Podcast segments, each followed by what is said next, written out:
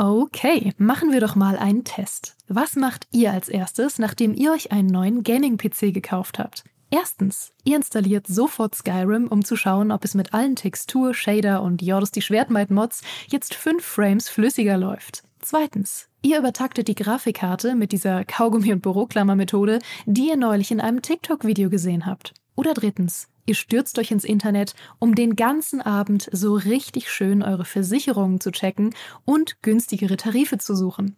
Die richtige Lösung ist natürlich erst eins, dann zwei, dann Krankenhaus und dann drei für eine bessere Krankenversicherung. Aber so weit muss es gar nicht kommen. Es gibt schließlich Clark. Mit der Clark-App behaltet ihr den Überblick über all eure Versicherungen und könnt euch jederzeit günstigere Tarife empfehlen lassen aus tausenden Versicherungen, die Clark für euch vergleicht. Damit Clark Verträge für euch kündigen und abschließen kann, erteilt ihr der App ein sogenanntes Maklermandat. Eure Verträge gehen dann von euren alten Maklerinnen oder Maklern an Clark über. Das ist in der Versicherungsbranche so üblich. Diese Vollmacht könnt ihr danach aber auch jederzeit kostenfrei widerrufen. Ihr behaltet also die volle Kontrolle. Wenn ihr jetzt eure Versicherung hochleveln wollt, dann holt euch die kostenlose Clark-App, fügt zwei eurer bereits bestehenden Versicherungen hinzu und bekommt mit dem Code Gaming24 sogar noch einen 30 Euro Shopping-Gutschein für eure Lieblingsshops wie Amazon, Mediamarkt und Co. obendrauf. Ach ja, und lasst das bitte mit dem Kaugummi und der Büroklammer. Wer soll denn sonst in Zukunft den Podcast hören?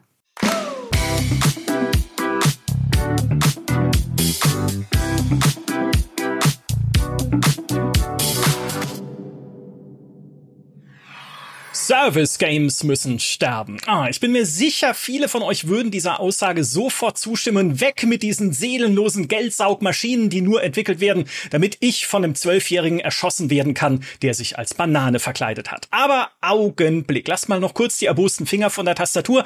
Bei dieser Aussage gerade eben hat nämlich noch ein Wort gefehlt. Die These, über die wir heute sprechen wollen, lautet, Service Games müssen sterben, lernen. Dass es eine Kunst ist, ein Spiel über Jahre hinweg am Laufen zu halten, ist ja das eine. Aber ist es nicht noch eine viel größere Kunst, genau dann abzutreten, wenn der richtige Zeitpunkt da ist und Platz zu machen für etwas Neues? Darüber spreche ich jetzt mit meinem Kollegen, der direkt die Frage beantworten muss, ob Halo Infinite seinem Titel alle Ehre machen und bis in alle Ewigkeit weiterlaufen sollte. Hallo Demi.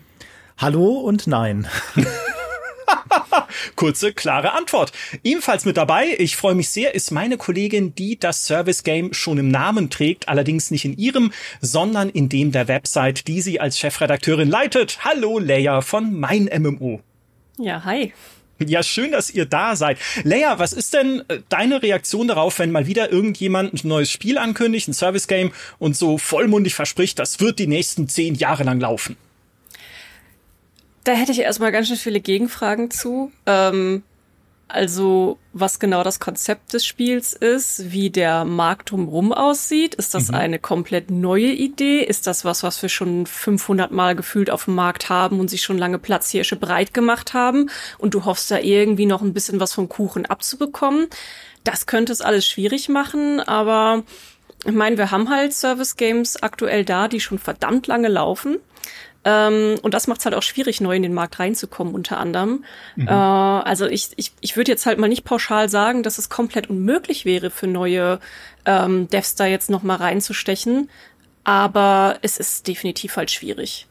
Und es hat, äh, hat ja auch so einen faden Beigeschmack bekommen, diese Ankündigung, ne? Weil das halt, es ist so ein bisschen so ein Meme geworden, dass Leute auf der Bühne stehen und sagen, ja, unser Spiel, noch bevor es rausgekommen ist, wird halt zehn Jahre laufen. Äh, ich war ja jüngst äh, bei, in Singapur, bei Ubisoft Singapur für Skull and Bones und da habe ich mit diversen Entwicklern gesprochen und die eine Person, die am meisten und eigentlich ausschließlich über Service gesprochen hat, war halt der, also der, der ähm, Director des Spiels. Also nicht der Creative Director, sondern der äh, Executive Producer. Und der hat ununterbrochen eigentlich nur darüber gesprochen, was sie halt für ein langfristiges Modell haben und dass dieses Spiel ja auch gefixt wird und dass auch wenn es rauskommt, man sich halt auf keinen Fall jetzt irgendwie äh, da Sorgen machen muss, dass irgendwer die Flinte ins Korn wirft. Da wird weiter dran gearbeitet und das ist ja für sich genommen eine okaye Aussage ist ja auch prinzipiell okay und cool, dass Leute weiter daran entwickeln. Aber es hat halt immer so dieses, ja gut, aber bringt das Spiel doch erstmal raus. Macht es erstmal gut. Und schaut erstmal, ob es Traktion gewinnt und sich überhaupt darauf, dafür eignet, einen Zehn-Jahres-Plan zu tragen. Und dann schauen wir weiter. Ich verstehe, dass ihr euch nicht erst dann Gedanken dazu machen könnt, aber es ist so ein bisschen den Tag vor dem Abend loben. Wobei man, wenn wir nach dem richtigen Zeitpunkt suchen, bei einem Service-Game den Stecker zu ziehen, bei Skull Bones eigentlich sagen müssten, vor drei Jahren oder sowas. bei dieser irrsinnigen Entwicklungsgeschichte mit Konzeptwechseln und Betas, die sich dann wieder und wieder verschoben haben. Naja, ich weiß nicht. Ach je, naja, Skull Bones, äh, schwieriger Fall. Was ja der Aufhänger ist dieser Zehn-Jahres-Geschichte, war ja damals diese Ankündigung, die Activision und Bungie gemacht haben zu Destiny 1 ne, wo sie ja vollmundig versprochen haben, das wird das Zehn-Jahres-Spiel. Vielleicht war es damals gar nicht so gemeint, sagen heute die damals Beteiligten, weil sie eigentlich ausdrücken wollten, diese Partnerschaft zwischen Activision und Bungie ist auf zehn Jahre ausgelegt. Aber was wir damals natürlich verstanden haben, ist, das Ding wird jetzt wie in World of Warcraft oder so, so ein richtig langlebiges Service-Game. Also sie werden jetzt richtig viel Support machen, das immer weiter ausbauen. Sie haben die Pläne schon in den Schubladen liegen für äh, allerlei DLCs und Patches, die da noch kommen sollen. Äh, heute wissen wir, sie hatten nicht mal so richtig Pläne in den Schubladen liegen für wie das Spiel startet und wie wirr die Story ist und naja, für alles mögliche andere, was äh, damals bei Destiny schiefgelaufen ist. Aber, und das ist auch einer der Aufhänger für dieses Gespräch, aber komischerweise lösen sie es jetzt ein. Weil Destiny 2 bekommt im Sommer 2024 den DLC äh, The Final Shape, die finale Form ich liebe die deutschen Titel der Destiny 2 DLCs. Die finale Form, es ist eine Pokémon-Anspielung, wir werden es nie wissen, ähm, der tatsächlich diesen, diese Licht- und Dunkelheitssaga von Destiny 2 abschließen soll. Also die, sozusagen die Story, die mit Destiny 1 angefangen hat, wird jetzt beendet. Und wenn ich das höre, so, beenden? Also, ja, sie beenden nur die Story und Bungie sagt, wir werden Destiny danach ganz sicher nicht aufgeben. Ja, wir entwickeln gerade Marathon, einen PvP-Extraction-Shooter in einem Sci-Fi-Setting, hm, wo man auch dann fragen kann, okay, kommt das nicht ein bisschen spät, Extraction-Shooter und sowas, aber ne, obwohl wir das machen, wir wollen Destiny jetzt nicht äh, beiseite schieben, also es kann schon sein, dass es dann irgendwie weitergeht, aber zumindest diese Story, diese Licht- und Dunkelheit-Story wird beendet. Und ich weiß nicht, Leia, ihr berichtet ja recht viel über Destiny 2. Wie haben das die Leute denn aufgenommen? War das, war das eine gute Nachricht oder war das eher so ein, oh nein, es endet? Mm, Destiny ist gerade wirklich an einem sehr schwierigen Punkt. Ich meine, sie sind ja wirklich bei der 10-Jahres-Marke mittlerweile fast angekommen. Ja. Ähm, und äh, mit Destiny 2, als das rauskam, ist auch wirklich viel Mumpitz passiert, muss man auch einfach mal sagen. Ähm, es ist halt aktuell an so einem Punkt, ähm, wo sie ja diesen Content Vault unter anderem erschaffen haben. Sprich, wenn du jetzt aktuell halt das Spiel spielst, kannst du es in so keiner richtigen Reihenfolge spielen, weil eben äh, Sachen in diesem, also Content Vault heißt halt in dem Sinne, es gibt Teile von Destiny 2, die in einem Schließfach mehr oder weniger stecken, also einem Vault, an denen dann aktiv die Entwickler arbeiten. Du kannst dann gerade aber nicht drauf zugreifen. Das heißt, für Spieler, die neu mit dazu kommen, ähm, ist das unglaublich schwer, dann da wirklich reinzukommen in das Spiel. Es hat jetzt letztes Jahr sogar im Dezember noch mal wieder einen Anstieg gehabt der Spielerzahlen, ähm, was unter anderem daran lag, dass sie halt drei DLCs kostenlos geboten haben. Dann gibt es aber Inhalte, wenn du auch DLCs gekauft hast, jetzt auch als neuer Spieler auf die du gerade einfach nicht zugreifen kannst, weil sie halt gewoltet sind oder wie man das nennen soll. Ähm, und es ist gerade wirklich an einem, an einem super schwierigen Punkt es ist immer noch für unsere Community ein super wichtiges Spiel. Ähm, wir machen ja auch noch tägliche Berichterstattung dazu. Also das ist wirklich der seltenste Tag, dass wir mal keinen Destiny 2 Artikel auf der Seite in irgendeiner Form haben. Ähm, und äh, das, das, es hat auf jeden Fall noch eine leidenschaftliche Spielerschaft da, aber die hängt halt, glaube ich, auch fast komplett bei uns auf der Seite, plus natürlich noch so ein paar Content Creator. Und da ist halt insgesamt nicht mehr so viel. Das Vertrauen ist gerade sehr erschüttet. Ähm, das heißt, ich kann nicht mal unbedingt sagen, boah, die Leute sind jetzt aktuell mega happy oder nicht so happy mit dieser Ankündigung, weil im Moment einfach das Spiel auf, ja, einfach gerade schwierig dasteht, sagen wir es mal so. Ja, war ja auch ein bisschen die Enthüllung, die äh, Jason Schreier von Bloomberg gemacht hat äh, zum Thema Destiny 2. Wurde ja auch verschoben, dann der finale Form DLC ähm, um sieben Monate auf dann Mitte äh, 2024, auf Juni steht er aktuell. Und zwar einerseits wegen der Kündigung bei Bungie, Also wie leider viele Spül Spülfirmen, Spielefirmen wollte ich eigentlich sagen, haben die äh, viele Leute äh, gekündigt. Und wegen der sinkenden Beliebtheit des Spiels. So zumindest hört man's munkeln hinter den Kulissen. Also es äh, lebt jetzt auch schon eine ganze Weile, äh, dieses Destiny 2, und vielleicht ist es für sie ja dann doch der Punkt zu sagen, ne, muss es denn unbedingt weitergehen, wenn die äh, Darkness und Light Saga abgeschlossen ist? Auch wenn sie jetzt natürlich nicht, ich mein, das ist, da sieht man aber schon, das ist für mich schon äh, so ein bisschen der springende Punkt, weil Bungie stellt sich jetzt natürlich nicht hin und sagt, okay, das ist das Ende. Weil, oh mein Gott, am Ende läuft's gut und äh, Final Shape verkauft sich irgendwie sensationell und die Spielerzahlen steigen wieder, wenn der DLC rauskommt, dann können wir es ja nicht beenden. Dann bringt es uns ja, dann spült es uns ja äh, weiter Geld in die Kassen und ist nach wie vor beliebt natürlich und wir sehen, die Leute lieben es und dann können wir nicht sagen, das ist jetzt der Schlusspunkt. Und ist also würdet ihr sagen, das ist nur richtig, das so zu machen? Ne? Also natürlich wenn die Community es liebt, ist natürlich auch gut, es weiterlaufen zu lassen. Oder müssten die konsequenter sein? Weil das ist ja das Thema heute. Ne? Müssten die konsequenter sein und sagen, nee, das ist jetzt für uns der Schlusspunkt. Weiter geht's in sechs Jahren mit Destiny 3. Es erinnert einen manchmal an so diese Diskussion, die man auch über langlebige Serien führen kann, weil wie, welche, welche selbst tollen Serien, die länger als fünf oder sechs Staffeln laufen, enden halt on a high note und wie viele enden entweder mit so einem leisen Wimmern, weil niemand sich mehr für sie interessiert oder so, dass sie halt die Community richtig aufregen, wie halt ein, keine Ahnung, ein Scrubs oder ein, wo sie es dann versucht haben, am Ende nochmal mit so einer Spin-off-Season zu machen oder ein Game of Thrones, was ja auch kolossal gescheitert ist. Ich finde, bei Service-Spielen ist es manchmal sehr ähnlich, dass äh, man denkt, ja, wenn es halt, also ist es überhaupt realistisch, in einer Welt, die natürlich von Profitstreben regiert wird, zu fordern, dass man ein Spiel dann aufhören lässt, wenn es immer noch gut läuft äh, darf man das überhaupt nicht erwarten? Ist es halt naiv, sowas zu fordern? Weil was man im Endeffekt sagt, ist, entscheidet das doch bitte auf Basis von Kreativität und Qualität, wann ihr den Schlussstrich ziehen wollt, bevor es halt schlechter wird. Also ich kann schon verstehen, warum das halt sehr schwer einzuschätzen ist, aber es würde natürlich vielen Spielen gut tun, ja, dass sie halt eben, also wenn man sich das anschaut, ich bin jetzt nicht so tief in der Destiny Community drin, ähm, aber sowohl die Steam-Rezensionen der letzten äh, DLCs sind ja wirklich größtenteils negativ. Das ist ja feuerrot, als auch auf YouTube. Und ja, natürlich, das Lea hat ja auch gesagt, das repräsentiert nicht die komplette Community. Und es wird auch viele Leute geben, die immer noch Spaß an Destiny haben.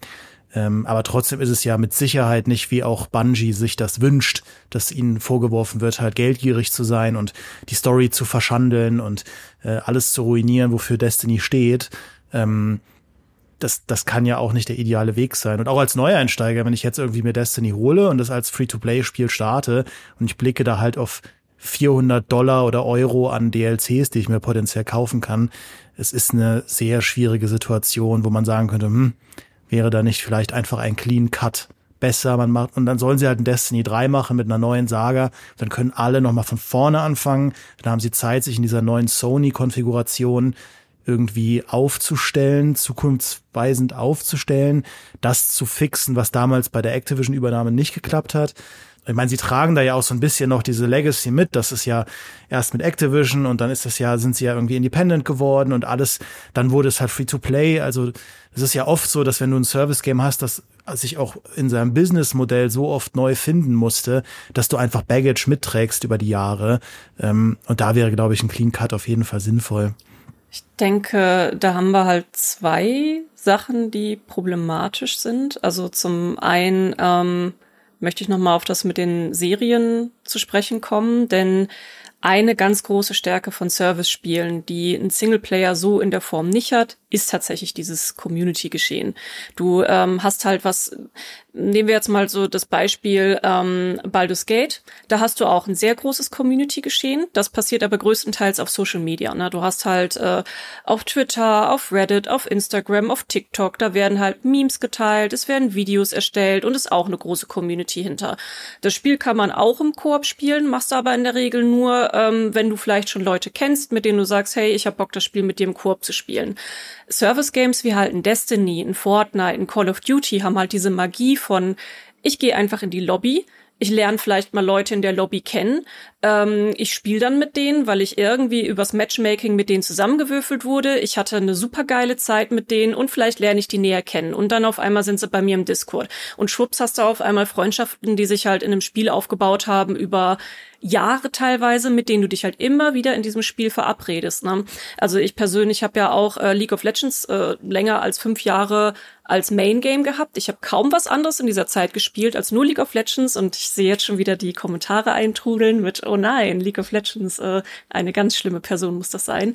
Ähm, nee, aber ich habe halt sehr viel Spaß daran gehabt, einfach mit den Leuten die ich halt auch teilweise kennengelernt habe über das Matchmaking, weil wenn du mal dieses Einhorn in League of Legends erwischt, das halt echt cool mit dir zusammenspielt, cool kommuniziert und total nett ist, dann nimmst du die sofort in deiner Freundesliste auf, die Person, und sagst, mit dir spiele ich jetzt noch mal öfter. Und da habe ich halt Leute kennengelernt, mit denen habe ich heute noch Kontakt.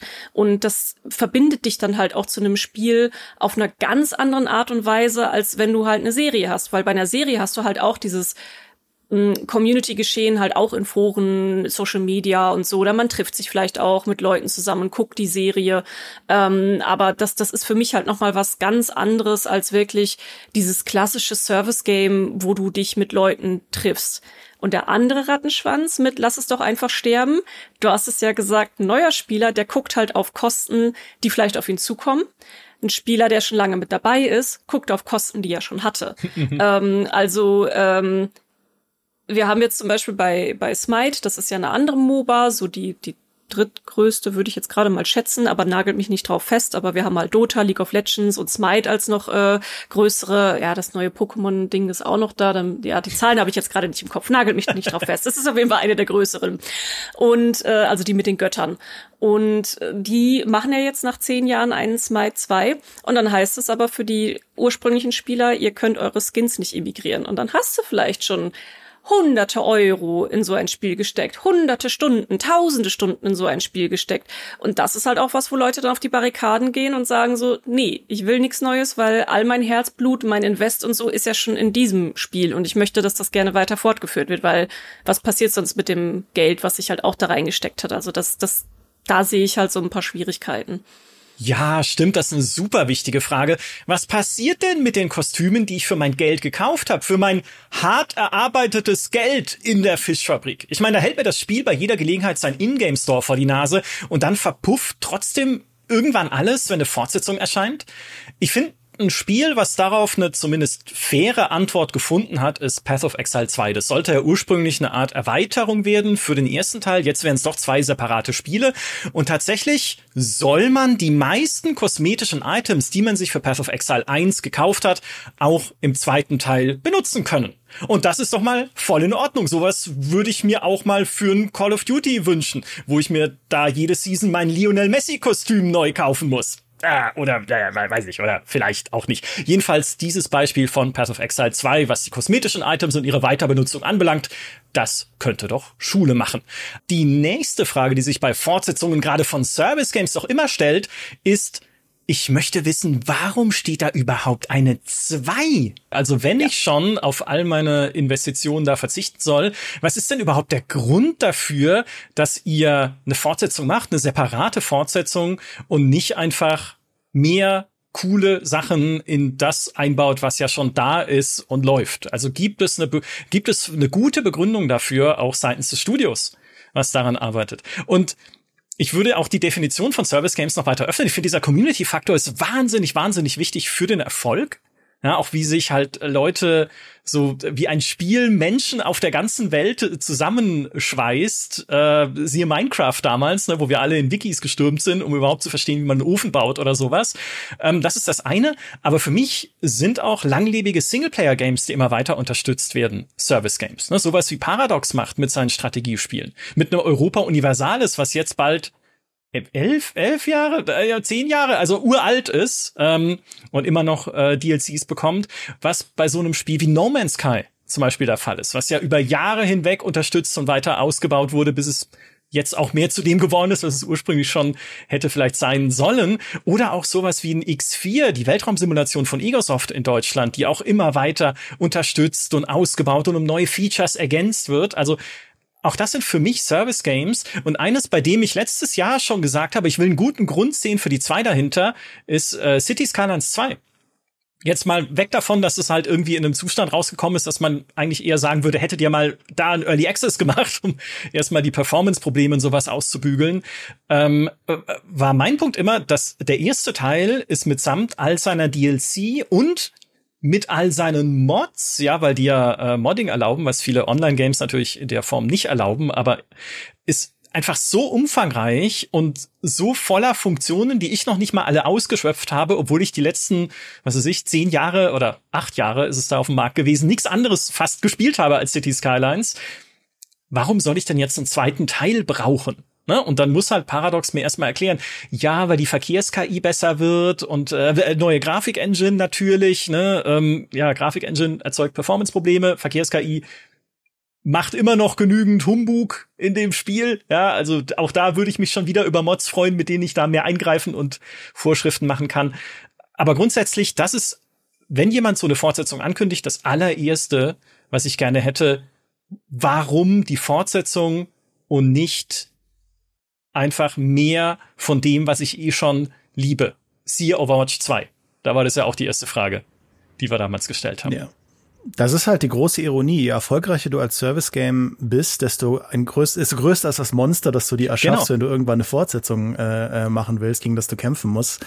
Ähm, und wegen dem, was Lea gesagt hat, das ist Finde ich auch interessant, weil ich glaube, jedes Service-Game, das auch ein Hindernis, einen neuen Teil zu machen, jedes Service-Game kommt irgendwann an einen Punkt, wo es in diesen Konflikt gerät zwischen neuem Frischfleisch, ja, und neuen, also neuen Spielerinnen und Spielern und halt den alteingesessenen Hasen und so ein bisschen für sich überlegen muss, was für eine Art Zielgruppe will ich denn eigentlich langfristig ansprechen? Weil es gibt halt, es gibt ja auch Service Games, die komplett aus einer Hardcore-Community bestehen und in irgendeiner Form funktionieren. For Honor zum Beispiel. Ich glaube, For Honor wird ab und zu mal neue Leute reinbekommen, aber das ist mittlerweile ein so zusammengeschrumpftes Community-Ding. Aber innerhalb dieser Community ja offenbar sehr stabil, weil es jetzt sieben Jahre lang Updates bekommt, obwohl es ja schon zum Launch nicht sonderlich erfolgreich war. Ähm, auf der anderen Seite hast du so Spiele wie Minecraft, die machen das halt super, die brauchen sich gar keinen Gedanken machen, dass immer wieder neue Leute kommen und durchspülen, selbst wenn Leute, die vor zehn Jahren äh, mit Minecraft angefangen haben, jetzt halt längst irgendwie rausgewachsen sind, ist das falsche Wort, weil Minecraft ist natürlich ein All-Ages-Spiel. Ähm, aber klar, das, du kannst natürlich auch versuchen, halt so zugänglich und einsteigerfreundlich wie möglich zu bleiben. Und das hat ja Destiny auch versucht, glaube ich. Sie haben ja so versucht, sich so ein bisschen zu verschlanken mit diesem, mit dieser Content Vault, wo sie dann ja auch diese ursprüngliche Kampagne weggenommen haben. Aber es ist halt super tricky, wenn du Leuten auch Content wegnimmst, für den sie ursprünglich mal bezahlt haben. Ähm, ich meine, ein Stück weit ist das ja auch vertraglich eine Herausforderung, äh, je nachdem, was du halt da, ne, wenn du ein DLC bezahlt hast und kannst sie nicht mehr spielen. Ja. Aber das sind Diskussionen, die sind in der Destiny-Community, glaube ich, schon wieder fünf Jahre alt. ähm, aber es ist halt erstaunlich, wie viele Konflikte es eigentlich gibt, wenn du ein erfolgreiches Service Games, Service Game hast, die du nicht hast, wenn du einfach nur ein geiles kommt zum Release raus, ist ein gutes Gesamtpaket, 70 Euro Neupreis und dann weiter. Diese Konflikte ja. fangen oft schon vor der Entwicklung an. Ähm, das ist, es gab mal ein super interessantes Interview. Äh, da geht's aber speziell um MMORPGs. Ne? Aber MMORPGs sind ja nun mal auch Service Games. Gibt's auch als Artikel auf äh, mein MMO. Ähm, da hatte nämlich der Herr Frost äh, ist ein Entwickler gewesen, der früher am, ja, der äh, Stephen Frost äh, an MMORPG Wildstar gearbeitet hatte. Und äh, Wildstar ist auch noch mal wieder so eine Geschichte von einem MMORPG, ähm, dem Leute noch bis heute hinterher trauern und sagen, das hätte niemals sterben dürfen. Äh, aber das ist eine, ist eine sehr lange, komplizierte Geschichte. Aber was ganz interessant war, er hatte das mal eingeordnet, ähm, was eigentlich so die Schwierigkeiten auch in der Entwicklung von einem äh, MMORPG sind. Und er hatte gesagt, schon diese Pre-Release-Phase ist schon schwierig, unter anderem eben auch wegen Content-Creatern, wegen Community, äh, wegen auch Medien natürlich auch zum Teil. Also wir gehören da auch mit rein. Ähm, wir kennen das alle, dass es immer so diese Pre-Hype-Phase gibt. Ein Spiel wird angekündigt und man fängt ja da schon mit der Coverage an. Wenn man merkt, das Interesse ist da, ähm, das äh, kennen wir alle drei, dann fängt man schon an mit äh, Spekulation und worauf freuen sich die Leute und Umfragen und dies und jenes. Und da hast du dann halt da schon in der Phase super viel Diskussion, ähm, wo die Entwicklung vielleicht noch gar nicht mal so weit ist, weil äh, so ein Service-Spiel oder ein MMORPG braucht halt auch mindestens fünf Jahre, bis es überhaupt so weit ist, dass du überhaupt vielleicht von der allerersten Alpha sprechen kannst und in so einer ersten Phase, wo wir vielleicht noch von den ersten ein bis drei Jahren sprechen, wo vielleicht schon eine Ankündigung oder so da war. Da fängt halt schon dieser ganze Hype an. Dann, wenn da halt auch noch ein Publisher hintersteckt, hast du halt von dem auch noch mal Zug. Da kommt dann der Druck mit, jetzt muss es aber mal fertig werden, jetzt muss es aber mal fertig werden. Die Devs sagen vielleicht lieber, nee, wir bräuchten eigentlich noch ein Jahr, weil wir haben ja gesehen, ähm, diese Inhalte sind gerade total beliebt und die wollen die Leute, aber eigentlich können wir sie auch nicht richtig reinbringen, wenn wir nicht äh, jetzt mal releasen. Ich meine, diesen Punkt zum niemals releasen finden, das ist auch schwierig. Das sehen wir auch oft bei den unabhängigen MMORPGs, dass die dann irgendwie acht oder neun Jahre oder sowas sowas in der Entwicklungsphase auf einmal stecken und nicht wirklich aus dem Pushen kommen. Und wenn sie dann rauskommen, sterben sie sofort, äh, weil sie sich halt auch irgendwo verrannt haben. Und irgendwann musste halt damit raus. Und ich glaube, es gibt kein Service-Game, an das ich mich jetzt gerade erinnern kann, das irgendwie super smooth rausgekommen wäre. Also das gehört auch mit dazu, dass erstmal Spiele schlecht rauskommen im Servicebereich und ein Jahr brauchen, bis sie dann wirklich fertig sind. Ähm, und ja, dann hast du halt im Prinzip schon so einen Rückschlag vor der ersten Release-Phase, also vor der Beta-Phase, weil du dann eine Alpha-Phase hattest und äh, da sind vielleicht schon Probleme aufgetreten und der Publisher drückt wieder. Also ihr merkt schon, da steckt eigentlich schon super viel Konfliktpotenzial hinter, bevor es überhaupt erst da ist. Und es wird halt tatsächlich von überall gezogen. Und anders als eben dieses fertige Singleplayer-Produkt, kannst du dich ja auch jederzeit quasi in jede Richtung entwickeln, in Anführungsstrichen. Natürlich geht das nicht mal eben salopp, ein komplettes, dir ein komplett neues Gameplay-System auszudenken und das mal eben einzuführen oder so. Aber ja, du hast halt Content Creator, Community Feedback, Publisher, äh, Dev-Teams, äh, wenn das Spiel dann raus ist, dann gehen auch ganz oft schon Entwickler, äh, werden vielleicht von anderen Studios abgeworben. Das fand ich sehr interessant in dem Interview, dass er das halt sehr speziell genannt hatte, ähm, dass oft dann teilweise zum Beispiel die Führung dann weg ist, wenn das Spiel gerade released wurde oder eben mit die besten Entwickler abgeworben wurden und dann fängst du halt wieder von Null an. Du hast halt auch, wenn wir jetzt mal bei Destiny bleiben, da war halt auch innerhalb dieser Jahre eine große Fluktuation von den Leuten, die halt die Zügel in der Hand hatten. Ja, und sonst noch so intern. Also da bin ich wirklich ganz bei dir, Demi. Es ist unfassbar viel Konfliktpotenzial da. Und ja. äh, was du gerade, äh, was du gerade erwähnt hast, nämlich natürlich hast du dann die Community oder auch äh, Leute halt von extern, die dir Feedback geben, sobald das Ding mal released ist oder schon vorher, ja, weil sie eine Beta, Alpha, sonst was gespielt haben. Und es gehört ja mit zu diesem Erfolgskonzept Service Game auch die Community zu pflegen, nicht nur indem man halt Patches strickt oder irgendwie Balancing repariert, sondern indem man ja auch auf Feedback eingeht. Also es ist ja auch nicht nur, dass, okay, das Spiel hat eine Community, cool, äh, können wir Urlaub machen, ne? Sondern die Community äh, will sich ja gehört fühlen, man will mit ihr kommunizieren, aber manchmal kann man es nicht, weil irgendwie die Änderungen, die sich Leute wünschen, halt zu schwierig umzusetzen wären. Wenn es dann halt heißt, okay, euer Kampfsystem ist scheiße, ja, ja, dann, was soll ich machen? Das Spiel ist draußen, sollen wir jetzt zwei Jahre lang am Kampfsystem arbeiten? Ist auch schon passiert, ne? Gibt Beispiele, wo Spiele komplett umgebaut wurden. Dann und äh, quasi neu geboren wurden, ne? Final Fantasy 17, äh, 17, 14, äh, damals beispielsweise. Äh, Final Fantasy 17, soweit sind wir noch nicht, das schauen wir dann mal. Aber äh, Final Fantasy 14, damals, wo sie halt neue Engine erstmal entwickelt haben, dann irgendwie das Interface, was vorher furchtbar war, umgebaut haben. Also das Spiel wirklich einmal auf links gedreht und deutlich besser gemacht. Es gibt's, geht. Aber das musst du überhaupt erstmal kommunizieren können. Ne? Große Änderungen dauern seine Zeit.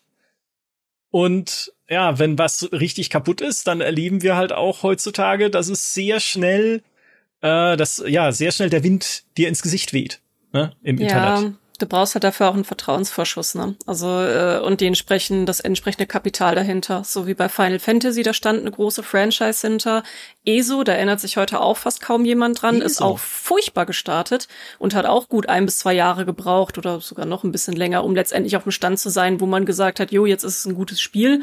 Ich glaube, da gibt's, äh, ach Gott, wie hieß da nochmal die Erweiterung, die dahinter stand? Ja, One Tamriel. Genau, One Tamriel. One mhm. Tamriel, da habt, äh, gibt's auf der Gamestar auch, glaube ich, einen längeren Nachtest dann zu One Tamriel. Ähm, das ist also wirklich, du kannst jedes der ganz großen MMOs von heute rausnehmen, die sind alle katastrophal gestartet und mussten sich irgendwie nochmal wieder anpassen, ähm, sind aber wie gesagt dann auch Marken gewesen, wo es dann halt auch möglich war, weil halt Leute schon irgendwie eine Bindung zu der Marke aufgebaut haben. Fallout äh, 76 genau das gleiche. Ähm, da wurde ja auch, äh, ihr erinnert, ja, ich sehe schon das Lachen, ihr erinnert euch. ähm, da war ja, waren ja, da, da taten ja auch viele Sachen nicht so gestimmt, als es da war. Aber auch da populäre Marke mit einem entsprechenden Publisher dahinter, hat seine Zeit bekommen, hat eine Fanbase aufgebaut äh, und ist mittlerweile halt auch ein richtig gutes Spiel geworden. Ähm, aber wenn du halt irgendwie mit einer neuen IP irgendwo reinstechen willst, äh, ganz, ganz, ganz schwierig. Aber gut, ich meine, das haben das Thema haben wir allgemein gerade auch äh, bei äh, bei Spielen, jetzt nicht nur bei Service Games, sondern auch bei Singleplayern mit Remakes und Remasters und lieber halt auf IPs setzen, die schon bekannt sind, als das Risiko eingehen, irgendwie was Neues aufzubauen. Aber ja, bei Service Games ist es halt auch super schwierig, dass dann Leute den Vertrauensvorschuss haben und sagen, jo, wir bleiben jetzt hier sicher noch ein Jahr, damit ihr Zeit habt, äh, euer Spiel auf Vordermann zu bringen. Ja, vor allem äh, bringt dich ja auch eine große Marke, schützt dich ja zumindest nicht vor dem Shitstorm. Und ähm, du musst halt dann erstmal als Dev schauen, dass du das Pferd wieder, äh, sag ich mal, auf Kurs bekommst. Und ähm, was dann zum Beispiel auch, wo man aufpassen muss, oder sage ich mal, weil dieses Vertrauen muss dann halt gepflegt werden. Und darfst beispielsweise nicht, selbst wenn sich dein Spiel nicht so verkauft, wie du es dir gewünscht hast, direkt anfangen, da die Leute zur Kasse zu bitten. Und das ist auch irgendeine Praktik, die die halt sehr viel Vertrauen äh, schenkt, diese aggressivere Monetarisierung, die man auch merkt, weil wir sprechen ja über das Sterben von MMOs äh, oder generell das Sterben von Service Games.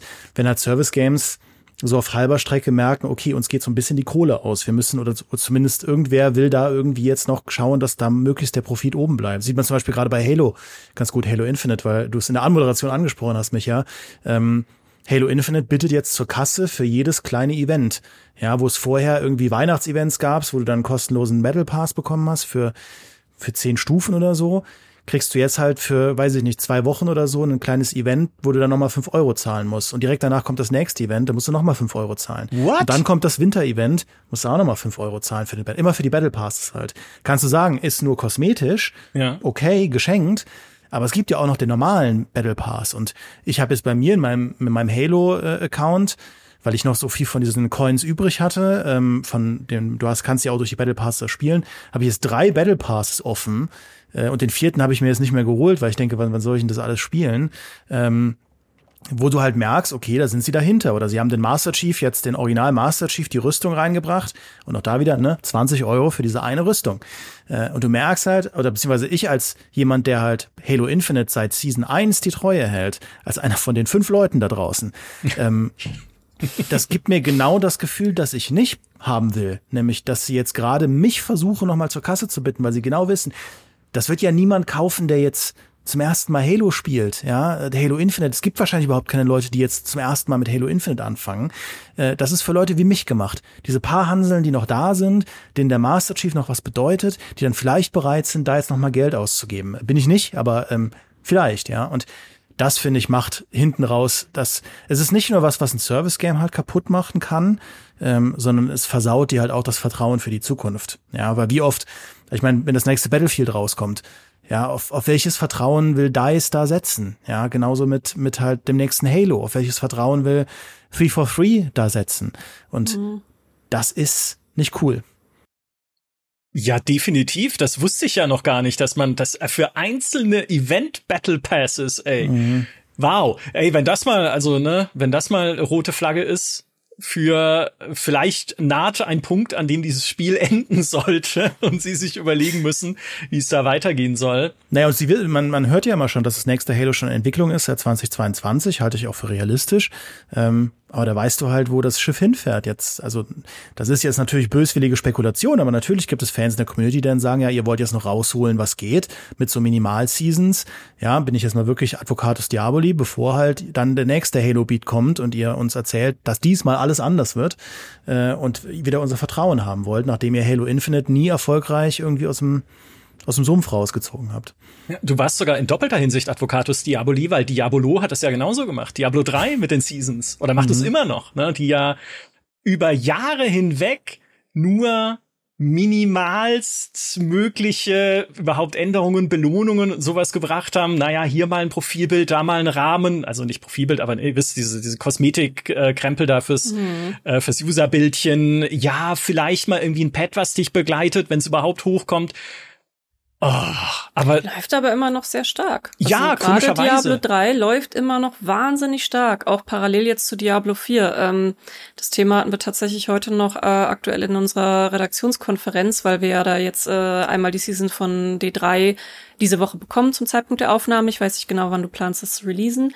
Ähm, und äh, es kommt ja dann auch bald die neue Season von D4 und das Interesse ist an beiden Sachen hoch. Also ist jetzt nicht so, dass die Leute wegen Diablo 4 auf einmal aufgehört hätten, drei zum Spielen wäre auch mal eine interessante Frage tatsächlich. Ich entwickle, glaube ich, gerade eine Artikelidee, muss ich mir mal merken, ähm, woran, woran das jetzt halt eigentlich liegt, ähm, ob da jetzt unterschiedliche Communities sind, ob da parallel jetzt drei und vier gespielt wird. Also es würde mich schon mal interessieren.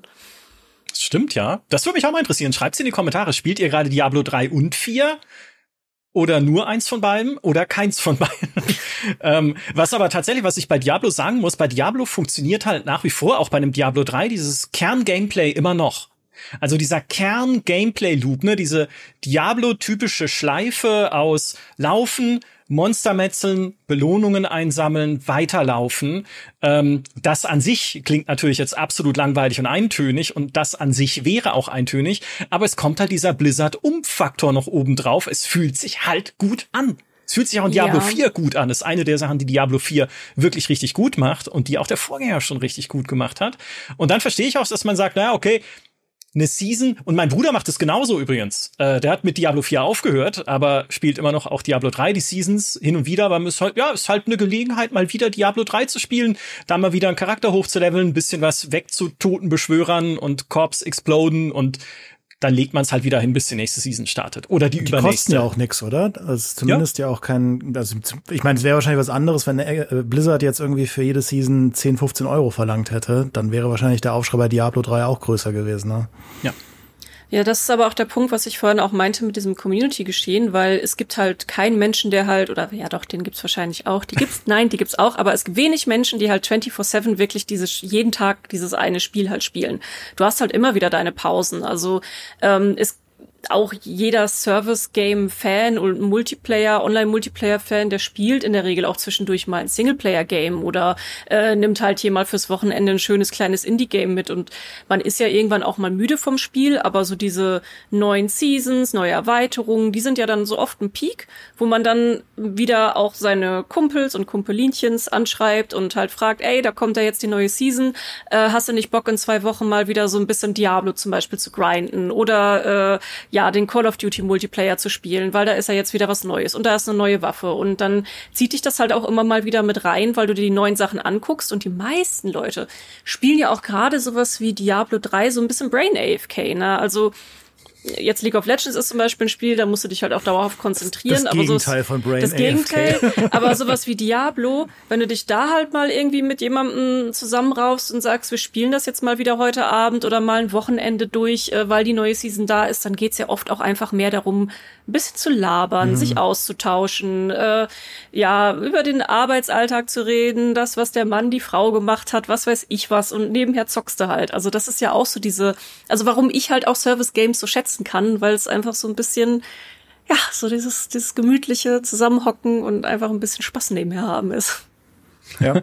Das ist auch, äh, ist auch wie ich Call of Duty spiele, äh, weswegen ich auch Call of Duty so die Treue halte, weil das einfach so ein perfektes Kopf-aus-Spiel ist, wo man einfach mit Freunden abends sich durch die immer gleichen Maps ballert. Und mein, also ich habe schon, sag ich mal, dahingehend Ansprüche an Call of Duty, dass ich schon regelmäßig neuen Content haben will und auch äh, durchaus eine gute Waffenbalance und so weiter. Aber Was? natürlich Ansprüche? dieses absolute, dieses absolute Top-Tier League irgendwie Gameplay oder so, das ähm, brauche ich jetzt auch nicht. Also es ist, das stimmt tatsächlich, ja.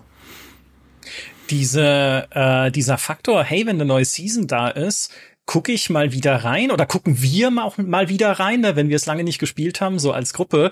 Ich glaube, kein Spiel verkörpert und setzt den auch so gut um wie Fortnite.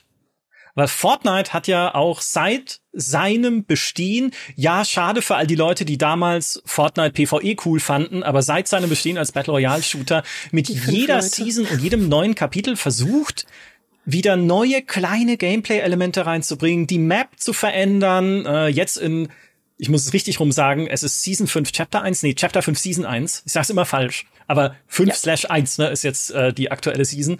Und äh, da fährt ein Zug neuerdings über die Karte, mit dem man irgendwie Schabernack anstellen kann. Man kann auf Wände klettern. Es gibt Waffenmods, mit denen du halt deine Waffen modden kannst. Fortnite im Kern ist immer noch Fortnite. Ja, es ist immer noch ein äh, Battle Royale Shooter. Das wird jetzt nicht über Nacht zum Echtzeitstrategiespiel oder sowas, womit man dann auch wieder gut reinkommt. Aber es gibt halt, wenn du wieder sagst, okay, ich guck mal rein, immer wieder kleine neue Sachen, äh, die du erleben kannst, wo du dich ein bisschen umstellen musst. Und für all die Leute, die es nicht wollen, machen sie dann ein Fortnite-Nostalgie-Event, wo die Leute ihnen die Server crashen, weil sie einfach so viel dann wieder reinfluten und die gute alte Map von ja, damals erleben also wollen. Fortnite ist aus meiner Sicht auch wirklich so eins der besten Beispiele im Bereich Service Games, ähm, was du haben kannst, was eben auch diese, ja, das Kreative angeht. Ich weiß nicht mehr, wer es von euch beiden es vorhin gesagt hatte, dass ein Service Game halt so lange laufen sollte, wie einem auch die kreativen Ideen nicht ausgehen und man eben den Gameplay-Loop nicht kaputt macht, das ganze Spiel vielleicht auch nicht zu veraltet ist und dies und jenes. Und Fortnite schafft es halt immer wieder, sich neu zu erfinden.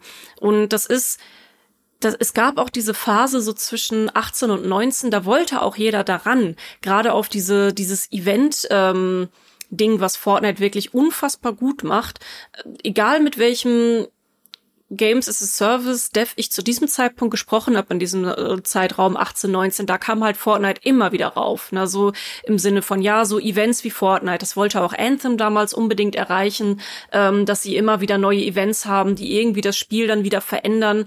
Und ähm, Fortnite, also alleine über diesen Wechsel vom PvE auf Battle Royale könnte man einen ganzen Podcast machen. Das ist, also Fortnite ist wirklich ein wahnsinnig spannendes Spiel, wenn man es, also auch wenn man es nicht mag, wenn man es wirklich von außen betrachtet, ist, hat es einfach eine unfassbar spannende Entwicklung durchgemacht. Und ähm, es ist ja nicht nur dieses, da fährt dann mal ein Zug oder so, sondern sie machen, sie arbeiten ja auch immer wieder mit Geheimnissen, dass dann irgendwie plötzlich verändert sich irgendwas an der Karte und alle fangen an zu rätseln, gehen in das Spiel rein, loggen sich ein, gucken sich das an, was macht dieser Würfel da, was macht dieses Loch da, ähm, dann gab es diesen großen Fortnite Blackout. Es werden Konzerte darin veranstaltet. Ne? Ähm, es gibt die Kreativmap, wo du einfach nur hingehen kannst und ein bisschen chillen und was aufbauen und so. Also was das angeht, ähm, sind die wirklich die Entwickler super kreativ immer wieder gewesen, auch die einfach die Community zu überraschen. Und ähm, wenn sie halt so weitermachen, dann ist das zum Beispiel ein Spiel, wo ich sage, jo, das kann auch locker 10, 20 Jahre oder so bestehen. Ähm, hat jetzt noch sein Lego Fortnite und so mit dabei. Äh, das, das, ja, wenn, wenn sie den Kurs einfach so weiterhalten können, dann ist das zum Beispiel ein Spiel, wo ich sage, das muss nicht abgeschaltet werden. Sehr spannend, weil das ist, finde ich, ein Aspekt, über den gar nicht so oft geredet wird, wie technisch flexibel ein Spiel auch transformierbar ist. Ja, weil Fortnite ist ja wirklich wie Knete. Also was die da du hast es alles aufgezählt, ich muss es gar nicht wiederholen, was sie da alles halt an, an Möglichkeiten möglich machen, ja, realisieren, dieses Spiel zu transformieren und weiterzuentwickeln und zu formen.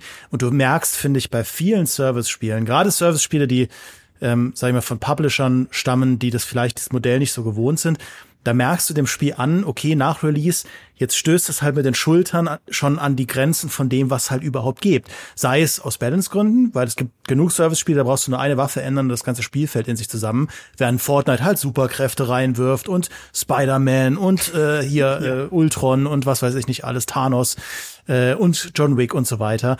Es gibt Spiele, die aber auch technisch einfach an ihre Grenzen kommen, wo du einfach merkst, okay, ähm, im, im, zum Beispiel Call of Duty, Modern Warfare 2, ja, die Leute haben allesamt kritisiert, dass das Movement nicht gut ist und so weiter. Und offensichtlich war das ja schon zu schwierig, das halt im laufenden Jahr anzupassen, dass es halt das nächste Call of Duty brauchte, um halt, obwohl es technisch identisch ist vom Gerüst, ähm, um halt das zu ändern, weil das halt dann nicht geht, weil das da schon zu unflexibel ist. Und da das auch da wieder, ne, wir reden über das Ende von Service Games. Irgendwann merkst du, hat es sich halt ausgeknetet. Und dann, finde ich, wird es halt trocken. Wenn du merkst, okay, dieses Spiel ist wirklich an den Grenzen von dem, wo es sich noch über, du hast es gesagt, Lea, auf eine überraschende Art und Weise transformieren kann. Äh, und dann stirbt es halt so langsam hinten raus seinen Tod. Und es gibt halt, finde ich, erfolgreiche Service-Spiele. Ähm, ich bin jetzt nicht so tief drin in World of Warcraft wie du, aber da scheint es mir auch so zu sein, dass halt WoW es schafft, sich immer wieder auch neu zu definieren, weiterzuentwickeln, interessante neue Sachen reinzubringen und auch eine andere Art von Spiel zu werden. Oh, WoW ist tatsächlich gerade so gesund wie schon lange nicht mehr. Also ja. diesen, also sieht man ja auch auf Twitch zum Beispiel. Äh, Twitch ist ja auch immer ein ganz gut, nicht für alle Spiele, aber auch immer ein ganz guter Indikator. Ähm, also World of Warcraft ist gerade wirklich an einem sehr gesunden Punkt. Aber äh, bei WoW musst du auch sagen, Blizzard hat 20 Jahre gebraucht zu lernen, wie sie da hinkommen. Oder ob sie da hinkommen, jetzt wirklich in letzter Konsequenz, werden wir noch sehen. Aber WoW war ja zwischenzeitlich auch mal ein Kandidat für, ne, lass mal auf die Uhr schauen, wie lange es das noch gibt weil du gemerkt hast, und das ist ja auch eine der Dinge, die insbesondere storybasierte Service Games sich halt leider so aufbürden, ne? Wenn es natürlich immer weiterlaufen soll und die Leute auch immer ihre bereits bestehenden Charaktere immer weiter spielen sollen, da musst du ja storymäßig auch dafür sorgen, dass es eine immer größere Bedrohung gibt, weil ja alle auch immer mächtiger werden. Und wie machst du da? Also, ne, du musst halt immer noch einen oben draufsetzen bei der Story bis hin zum Shadowlands Add-on, wo dann plötzlich dieser Kerkermeister eingeführt wurde, der offenbar das Mastermind war hinter allem, was wir seit Warcraft 3 erlebt haben, wo du einfach als Fan sagst, nein, es, es, ist falsch. Es kann doch nicht sein, dass ihr alles entwertet mit Arthas und Co., nur um diesen Kerkermeister jetzt einführen zu können, damit ich jemanden habe, den ich dann in dem letzten Raid noch umploppen kann. Ja?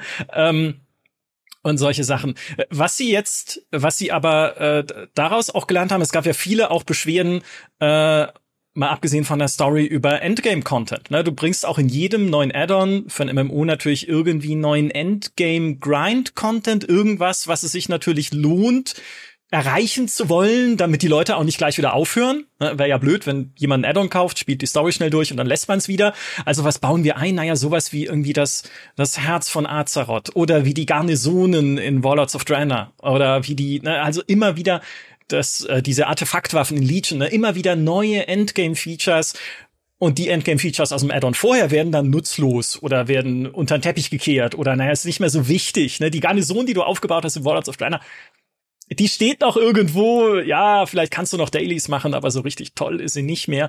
Und das ist ja auch eine Art von so Feature-Cluttering einfach, ne? Das Spiel wird voll gehäuft mit immer mehr Features, von denen aber die Hälfte, ne, entweder wird sie wieder rausgenommen und all den Fortschritt, den du da hast, wird entwertet, oder sie liegen halt nur noch rum und machen keinen Spaß. Ja, ja und das ist nicht nur exklusiv für WoW. Also das, das hast du wirklich bei allen super langjährigen ähm, Service-Games in der Form. Also Warframe ist da auch ein sehr gutes Beispiel für, ja.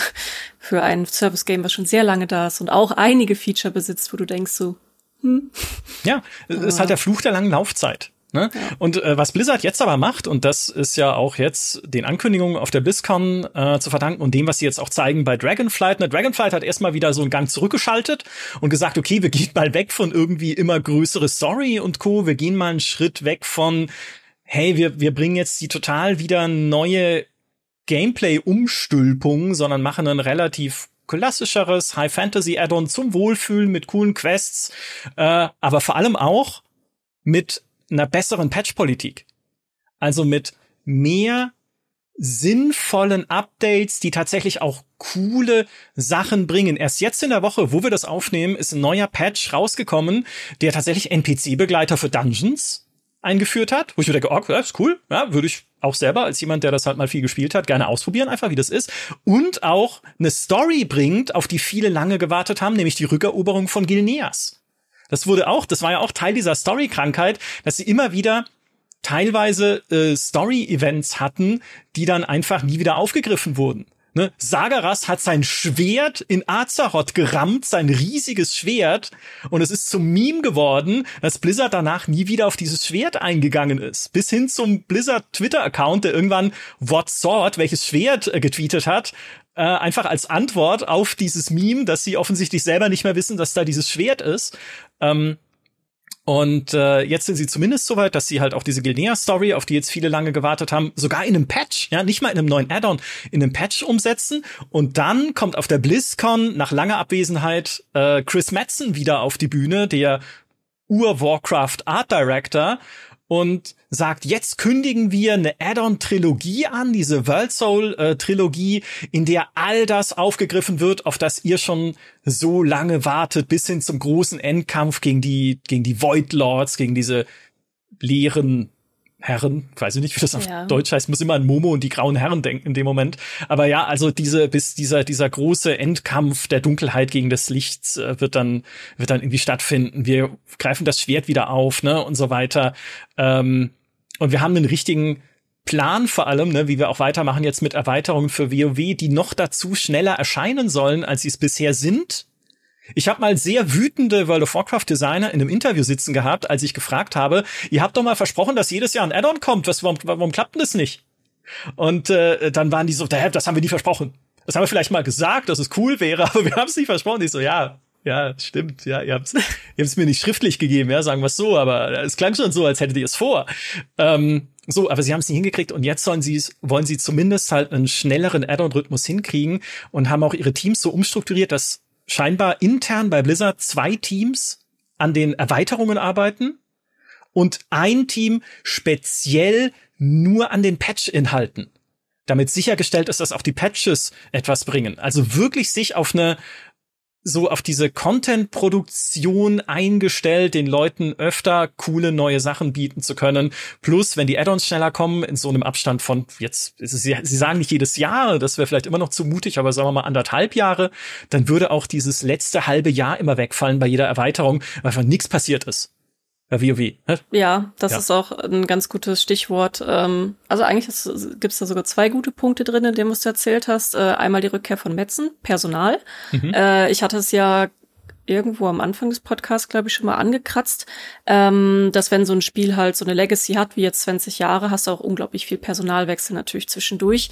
Und das kann halt auch Schwierigkeiten birgen, also gerade auch äh, im Bereich Story, Storytelling oder Ausrichtung, ähm, wenn du halt immer, also neue Leute hast, die vielleicht ähm, irgendwie gar nicht mehr so richtig den, den Kern verstehen oder du willst, hast neue Leute im Team, die vielleicht auch neue Visionen umsetzen möchten oder es sind Leute gegangen, die ganz wichtiges Wissen hatten, das niemals äh, irgendwo äh, weitergegeben wurde. Ich meine, das Problem kann jede Firma haben, also jede ältere Firma, die besteht. Ich glaube, je, jede, also ich bin davon überzeugt, dass du in jeder älteren Firma diese eine Person findest, die irgendwo im Keller sitzt, die dieses eine ganz wichtige Wissensanteil hat, die irgendwie mit einer der wichtigsten äh, Räder im, im Werk dieser Firma ist und die hast du natürlich auch in Spielefirmen. Ähm, Gerade bei äh, World of Warcraft äh, mit der Engine und so, da hast du halt auch einige Leute, äh, ja, das Wissen von dieser super alten Engine und sowas musst du halt auch erstmal wieder weitergeben. Da habe ich auch mal ein Interview gelesen, ist aber schon länger her und ich weiß nicht mehr genau wo da ging es aber auch darum, dass wenn halt neue Leute ins Team kommen, dann müssen die das alle erstmal diese Engine und so beigebracht bekommen, ne? Und das sind halt auch Sachen, wo du auch mithängst bei so super alten Service-Games.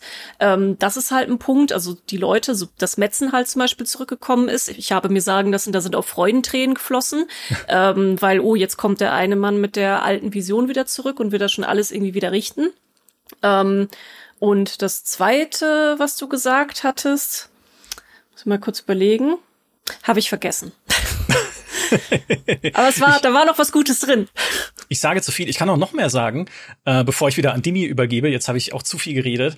Aber ein bisschen analog zu dem, was bei Halo gerade mit der Monetarisierung passiert, das ist bei Blizzard passiert auch wieder beim Endgame beim Thema Spielzeitstreckung, weil sie auch da versucht haben, natürlich Monetarisierung müssen sie nichts drehen, sie kriegen ja nach wie vor Monatsgebühren dafür, aber dass Leute länger dabei bleiben, weil wenn sie länger dabei bleiben, zahlen sie ja auch mehr Monatsgebühren am Ende. Und da gab es damals dieses Herz von Azeroth, dass man farmen konnte und dann konnte man es verbessern und neue Vorteile freischalten, aber das war nach oben nicht limitiert dieses Farming. Du hattest kein, keine äh, Decke sozusagen, bis zu der du farmen konntest. Und das ist für ein MMO absolut ungeeignet, weil man irgendwann ja maximal perfektes Gear, die perfekte Ausrüstung haben möchte, um die Raids halt im Idealfall auf dem höchsten Schwierigkeitsgrad äh, schaffen zu können. Und ging nicht. Konntest du immer weiter grinden. Also das war irgendwie dann schon so eine Sache, wo du, das passt vom Konzept her nicht. Bei Shadowlands wiederum waren viele Aktivitäten im Endgame hinter einem Timegate also, dass du nur eine bestimmte Anzahl Level packt ansehen pro Woche farmen konntest zum Beispiel. Und dann hieß es ja, komm nächste Woche wieder. Was ultra, ultra dämlich ist, wenn ich halt eine bestimmte Zeit Urlaub habe und sage, okay, ich will meinen Urlaub nutzen, um jetzt halt mal richtig cool WoW Shadowlands zu spielen. Wie, ich darf nicht? Also mal abgesehen davon, dass Timegating in die dümmstmögliche Service-Game-Mechanik überhaupt ist. Ähm, also da haben sie, du merkst halt, das war dieses, dieses greifen nach dem Strohhalm. Dieses, wir müssen irgendwie ein Konzept finden, um Leute zu halten auf so einer Gameplay-Ebene und schaffen es nicht. Und das, was Leute am Ende hält, ist halt einfach coole neue Gameplay-Ideen, cooler neuer Story-Content. Und jetzt sind sie hoffentlich an dem Punkt, wo sie es hinkriegen. Jetzt weiß ich auch wieder, was der Punkt war, nämlich, dass die Leute schneller durch den Content brennen, als die Entwickler hinterherkommen. ja, auch. Das ist nämlich auch immer, wenn du eine neue Erweiterung hast, dann hast du nämlich auch bei jedem Service-Game vorher immer eine wahnsinnig große Hype-Phase. Also wenn es jetzt auch eine größere Erweiterung ist, na ne, jetzt nicht irgendwie so ein kleines Event oder so, was mal zwischengeschoben wird, sondern äh, es kommt halt wirklich irgendwie, es kommen neue Waffen, neues dies, neues das, neue Mechaniken und dann sind die Leute super, super happy und äh, dann gibt's auch da, wie bei jedem neuen Service-Game, gibt's immer diese Flitterwochenphase, äh, wo die Leute einfach happy sind, alles ist cool, die dauert so ungefähr einen Monat und dann hört das auch immer auf. Und das hast du halt bei großen Erweiterungen genauso. So diese Flitterwochenphase, die ist halt zwei bis vier Wochen und dann fallen die Leuten, den Leuten halt A, die Fehler auf und B, sind sie vielleicht schon durch den Content durch und dann sagen sie mehr wir wollen mehr und neu und ich bin fertig. Ähm, das ist dann oft auch so dieser, diese laute Minderheit, die du oft dann siehst in so äh, Foren und so, weil so diese Vielspieler halt ganz oft da landen und die Casual-Spieler, die brauchen in der Regel ein bisschen länger, von denen hörst und liest du aber relativ wenig weil die oft auch nicht so äh, sich beteiligen im Internet, mhm. sondern halt einfach spielen und machen. Ähm, und da, da kommen dann, wie gesagt, die, die Devs gar nicht hinterher, um äh, da dann, ja, so mit diesen Versprechen, ja, und regelmäßig Content-Updates und so. Und dann denkt vielleicht so ein Dev, ja, aber wir haben doch schon Sachen in einmal im Quartal und dann sagen die Spieler, ja, aber das habe ich doch in einer Woche durchgespielt. Also auch da, da haben wir wieder dieses Thema Konflikt, ne, bei Service-Spielen. Ja, definitiv, ja.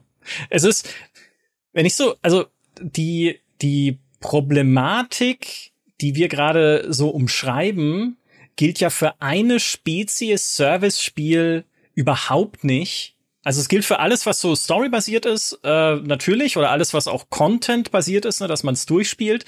Aber für die Sport-Service-Games, wie ich sie jetzt mal nennen möchte, gilt es nicht. Und das ist sowas wie ein Counter-Strike oder League of Legends. Ne? Weil das, du sagst ja auch nicht, okay, ich habe allen, Count, äh, allen Content von Counter-Strike durchgespielt. Ich kenne jetzt alle Maps oder habe alle Waffen durchprobiert. Weil diese Spiele halt auf einen, einen anderen Fokus setzen, in dem, was sie dir anbieten. Ne, ist weder ein richtigerer noch ein falscherer Fokus als der von anderen Spielen, aber natürlich spielt es da immer eine Rolle. Naja, ich will natürlich, ich habe klare Regeln, ne? das Spiel folgt wie eine reale Sportart auch, wie Fußball, Handball und Co. folgt klaren Regeln und ich will jetzt einfach immer besser werden. Im Idealfall habe ich vielleicht sogar irgendwie E-Sport-Turniere angeschaut und gesehen, wie gut die sind. Da komme ich vielleicht nie hin, aber ich will zumindest mal versuchen, was ich, äh, naja, wie weit ich komme. Und dann werfe ich mich in so einen Counter-Strike rein und guck einfach mal, wie ich immer besser mit einer bestimmten Waffe klarkomme oder mit einer bestimmten Map oder wie ich immer besser mit meinem Team klarkomme und wie ich immer besser diese Mind Games, die man mit dem gegnerischen Team vielleicht mal äh, irgendwann zu spielen anfängt, wenn man richtig gut ist und richtig eingespielt ist, ne, wie wir das irgendwie umsetzen können dass die denken, wir sind an Bombspot A, dabei sind wir an B und sowas. bei League of Legends dasselbe, ne? Mal gucken, wie gut ich werde da im Teamwork mit den anderen. Mal schauen, wie lange es dauert, bis meine Mutter nicht mehr beleidigt wird im Chat und solche Sachen. Ähm, also ein ganz anderer und einfacherer Reiz eigentlich, als ihn solche Content-basierten Service-Games haben, weil du weniger Neues mit rein schießen musst ständig. Also musst ja nicht ständig neue Maps für Counter-Strike äh, nachliefern oder sowas. Macht die Community ja auch zum Teil mit Editoren und sowas, ist natürlich auch ein Vorteil. Aber äh, nicht ständig irgendwie neue Gameplay-Elemente rein oder so. Hey, jetzt gibt's in Counter-Strike Ausklappgeschütztürme, die man irgendwo hinstellen kann, wie ein Team. Nee, braucht kein Mensch. Ja? Sondern äh, da geht's drum, die Leute entwickeln selbst den Ehrgeiz, da besser zu werden und mehr das, was sie da haben, cool nutzen zu können, auch bei einem Charakter dann in League of Legends. Und ein Beispiel dafür ist, ähm, es gibt jetzt 2024 zum ersten Mal seit, glaube ich, fünf Jahren mal wieder Änderungen an der League Map, also an der Hauptkarte von League of Legends und ein riesiges Devblog dazu von Riot, wie sie da Sachen ausprobiert haben und hin und her und oh Gott, das funktioniert nicht, dann probieren wir was anderes, aber irgendwie sind wir unzufrieden mit dem einen, also machen wir noch das. Also wie schwer es dann auch ist, an solchen Spielen äh, irgendwas zu ändern. Umso erstaunlicher dann, dass Valve Counter-Strike 2 veröffentlicht hat. Ja, das ist es halt, ne? Das, also, du hast es ja bewusst schon so ein bisschen in Anführungszeichen gesagt, dass es der leichtere Weg ist, aber ich glaube, so eine Multiplayer, im Endeffekt sind es ja Multiplayer-Sandboxen. Das sind ja im Prinzip Werkzeugkästen, Systeme, die so spaßig, spannend, tief und vielschichtig sind, dass die Community das für dich selbst am Leben hält. Und ich glaube, so ein Ding zu landen ist ein äh, eins in einer Million. Deswegen klappt es ja so oft nicht. Ja, äh, also du kannst die Straße pflastern mit gescheiterten Battle Royale Spielen. Und es ist eigentlich schon für sich genommen ein Wunder, dass es Spiele wie Valorant oder Apex Legends gibt. Also so ein bisschen Planspiele. Das waren ja wirklich geplante Angriffe auf Counter Strike und auf äh, das Battle Royale Genre von äh, großen Publishern, von halt einem Riot oder von halt einem, einem EA, die funktioniert haben. Ja, also ich weiß noch, wie bei Apex wir alle da gesessen haben und gesagt haben, so nie im Leben, ja, und dann Shadow Drop dieses Ding und macht den Leuten so Spaß und ähm, das halt am Leben zu halten, ist unglaublich schwer, weil jede Schraube, die du änderst, jeder neue Held, den du einbaust, kann eben auch alles kaputt machen oder alles irgendwie, ähm, ja, irgendwie äh, zum Negativen drehen. Aber ja, das ist halt kein Wunder, dass halt so viele Entwicklerstudios sagen, da wollen wir auch hin. Sowas wollen wir auch haben. Wir wollen ein System erschaffen, das halt Geld druckt, aber es bekommt halt fast niemand hin. Und ich verstehe auch warum, weil ich glaube, so ein, ich meine, wir wissen ja alle, die, die Geschichte, wie überhaupt ein League of Legends entstehen konnte über Mod von Warcraft 3, das ist ja so, oder auch Counter-Strike und so, das sind, das sind ja so absurde Geschichten der Entstehung, wo man sagt, das ist ein Wunder, dass sowas überhaupt existiert, ja, so ehemalige Mods, aus denen Milliarden Phänomene wurden, die eigene Netflix-Serien jetzt abwerfen und so. Äh, das ist schon sehr, sehr krass. Ja. Und es ist übrigens was, finde ich, was Riot auch sehr smart macht, diesen ganzen Story-Aspekt genau deswegen halt auszulagern. Über Spin-offs und so. Sie konzentrieren sich bei ihren Spielen halt auf Klar, diese Skins erzählen auch so ein bisschen ihre eigene Geschichte, aber sie konzentrieren sich auf das Gameplay und dieser heilige, dieses heilige Konstrukt bleibt halt unangetastet und die großen Experimente finden dann halt in eigenen Spin-offs statt oder in Serien oder in Multimedia-Projekten oder in Büchern oder oder oder. Ja, das Ding bei diesen Spielen ist halt auch, ähm, da ist es auch, also da, da machen sich dann irgendwann die Platzhirsche fest und da ist es super schwierig, dann da nochmal hinterherzukommen. Also auch wenn du sogar ein richtig gutes Spiel hast, weil spielst du willst du eine MOBA spielen, fängst du entweder mit äh, Dota oder League of Legends an und dann bleibst du da halt auch hängen, weil die ist, also auch wenn eine MOBA vom Prinzip her halt immer das gleiche ist, ja, ich renn bei der gegnerischen Basis rein und mach da Sachen in der Basis kaputt und bla bla bla. Ähm, wenn du halt einmal dein Ding gefunden hast, dann bleibst du auch dabei, auch wegen diesem sportlichen Aspekt. Ne? Da ist übrigens dann wieder ein Konflikt, der mit da oben drauf kommt. Ne? Bei Overwatch hatten wir das ja zum Beispiel, ähm, dass diese ganze Overwatch League eingebrochen ist, auch mit dem Punkt, es ist halt auch so absurd und krass, wenn man halt mal drüber nachdenkt. Sie hatten ja früher in Overwatch sechs Rollen haben das Ganze dann aber auf fünf geschrumpft und auf einmal hat der sechste Spieler seinen Arbeitsplatz verloren. Hm. Mal eben, wegen einer Veränderung im Spiel. Ja. Ähm, und das, das ist halt dieses Ding, ne? Also der E-Sport muss halt bei solchen Spielen funktionieren, weil der wichtig ist fürs Marketing. Äh, an E-Sports verdienst du nicht so viel äh, Geld, aber es bringt halt sehr viel Aufmerksamkeit und äh, ist halt, wie gesagt, fällt bei den meisten einfach unter den Marketingposten. Ähm, und das gleiche hast du halt beim Shooter genauso. Ähm, deswegen haben wir auch diese Diskussion, spielst du Call of Duty oder spielst du äh, Counter-Strike oder Battlefield? Äh, spielst du Dota 2 oder spielst du League of Legends? Welchen Hero-Shooter spielst du? Overwatch oder Apex Legends oder so? Ähm, das, das ist halt so, ja, wenn sich da einmal jemand etabliert hat, dann versucht er mal wieder da, da reinzukommen, also so gut wie möglich. Ja, Cliff Blesinski hat das mal gesagt, äh, ehemals der erste Geiger von Gears of War, danach äh, erfolgloser, unabhängiger Spieleentwickler. An der Spitze eines jeden Genres ist nur Platz für zwei oder drei Spiele. Alles drunter prügelt sich nur noch um die Reste. Das hat er lustigerweise gesagt, als er gerade Lawbreakers entwickelt hat, von dem wir wissen, das hat sie nicht mal um Reste geprügelt, das war schneller wieder von der Bildfläche verschwunden, als es angekündigt wurde. Ähm, aber es ist ja richtig. Ja, du hast diese Platzhirsche, die einfach ein, ein Genre bestimmen und solange es nichts völlig Disruptives gibt, stehen sie da auch unangefochten. Disruptiv heißt, wenn nicht irgendein komplett neuer Modus kommt, dann steht Overwatch einfach an der Spitze der Shooter-Charts. Ah, Mist, jetzt hat jemand Battle Royale erfunden.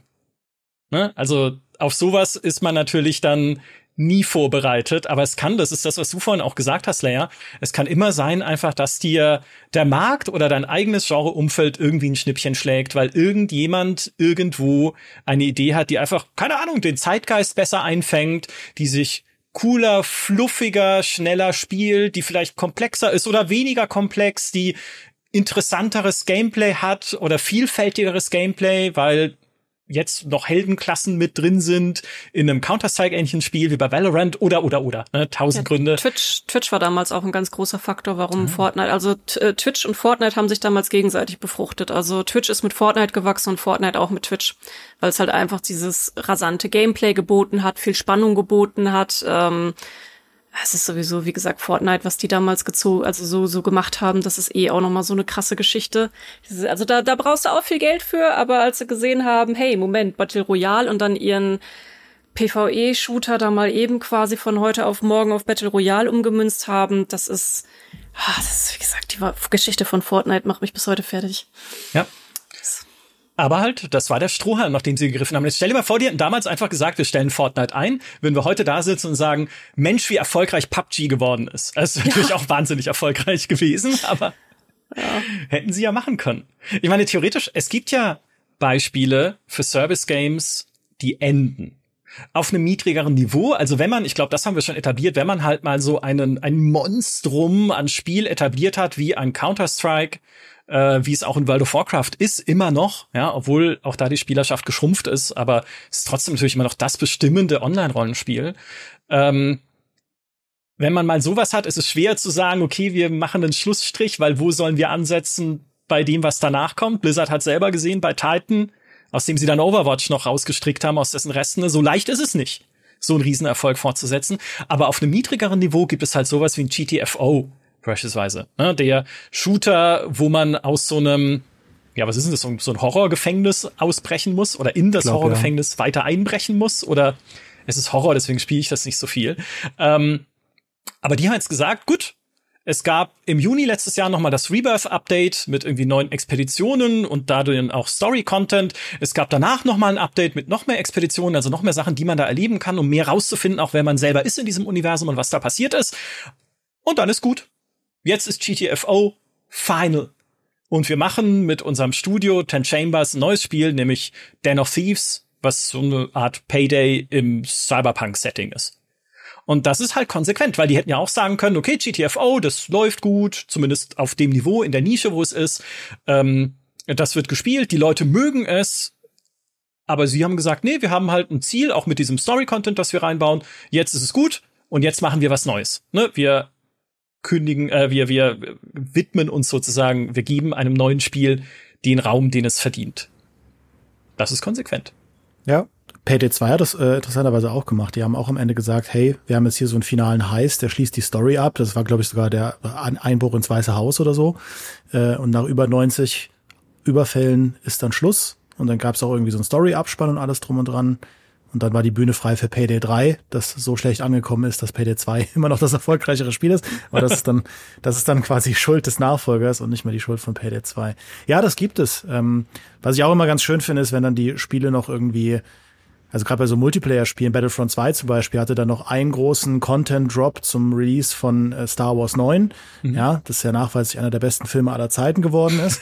und ähm, aber trotzdem, da haben sie nochmal gesagt, hey, kommt, Leute, jetzt hauen wir euch nochmal ein bisschen kostenlosen Content rein. Ihr habt eine neue Map und noch ein paar neue coole Charaktere. Noch Clone Wars Skin für Darth Maul und so. Und dann quasi lassen wir es mit einem Bang ausklingen.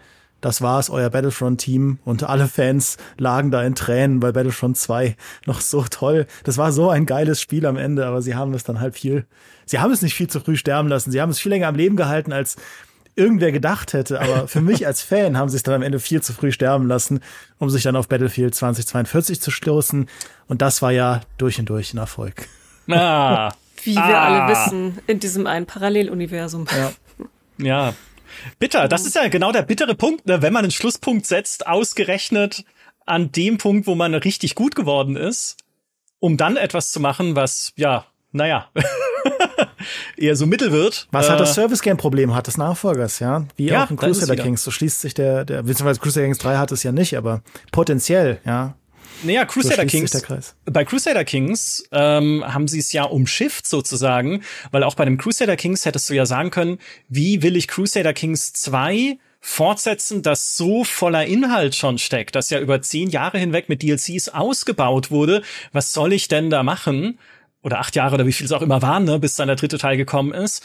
Und die Lösung, die sie gefunden haben, war aber eine clevere, nämlich, dass sie sagen, naja, wir, wir bauen eine neue Engine, die wesentlich auch zugänglicher ist als die alte, weil halt da viel leichter äh, so Hilfen verknüpft sind in den Menüs, so Tooltips, mit denen du das Spiel besser verstehst. Du kriegst ein Menü, in dem steht, welchen Themen in dieser mittelalterlichen Welt du gerade deine Aufmerksamkeit widmen kannst. Also wir machen es viel viel bedienbarer. Wir hieven es sozusagen in die Moderne und gleichzeitig natürlich schrumpft der Umfang, aber was wir stärken, ist halt seine seine Kernfaszination, nämlich einfach dumme Mittelaltergeschichten mit diesen ganzen Leuten, die da drin rum sich verbünden, verlieben, in Kerker werfen und noch schlimmere Sachen miteinander machen. Also da haben sie es geschafft, einfach das, was cool war damals an Crusader Kings 2 rüber zu retten in die Moderne, drumrum vieles erstmal abzusägen. Was sie danach mit den DLCs wieder noch neu reingebaut haben, ist eine andere Frage. Ne? Also schaffen sie es, das Spiel richtig zu erweitern, aber erstmal diesen Punkt zu setzen für eine Fortsetzung, das haben sie da gut gemacht. Wo ich sehr gespannt bin, wie sie es machen, ist bei Europa Universalis.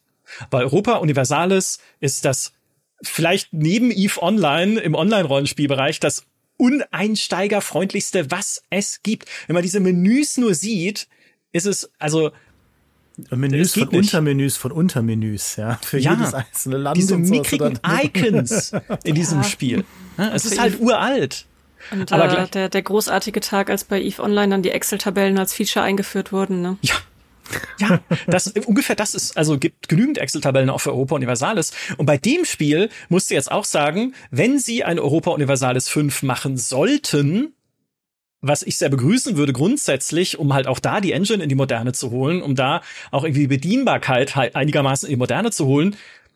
Wie wollen Sie denn, wo setzen Sie an? Auch hier bei einem Spiel, was über zehn Jahre auf fast die gesamte Welt der, was ist das, Renaissance? Also der, des, ja, der 15. Ja. Jahrhundert und aufwärts so ein bisschen, ne? Was diese ganze Welt abgebildet hat. Europa Universalis hatte DLCs bekommen für jeden Teil des Globus und noch Detailmechaniken in diesen DLCs, auch für irgendwie Europa und dann da nochmal ausgebaut und sonst was alles. Also was da an tiefe Komplexität und Vielfalt drinsteckt, ist unerreicht im Strategiespielbereich. Ähm, ja, was machst du denn jetzt bei einer Fortsetzung? Dir steigen doch alle Leute aufs Dach, wenn auch nur ein Ding fehlt. Also da wäre ich, da wäre ich wahnsinnig gespannt, wie sie das, wie sie das lösen. Vielleicht kriegen sie es hin. Genauso wie bei The Division 3, was Ubisoft letztes Jahr so in einem Nebensatz angekündigt hat. Habt ihr es mitgekriegt?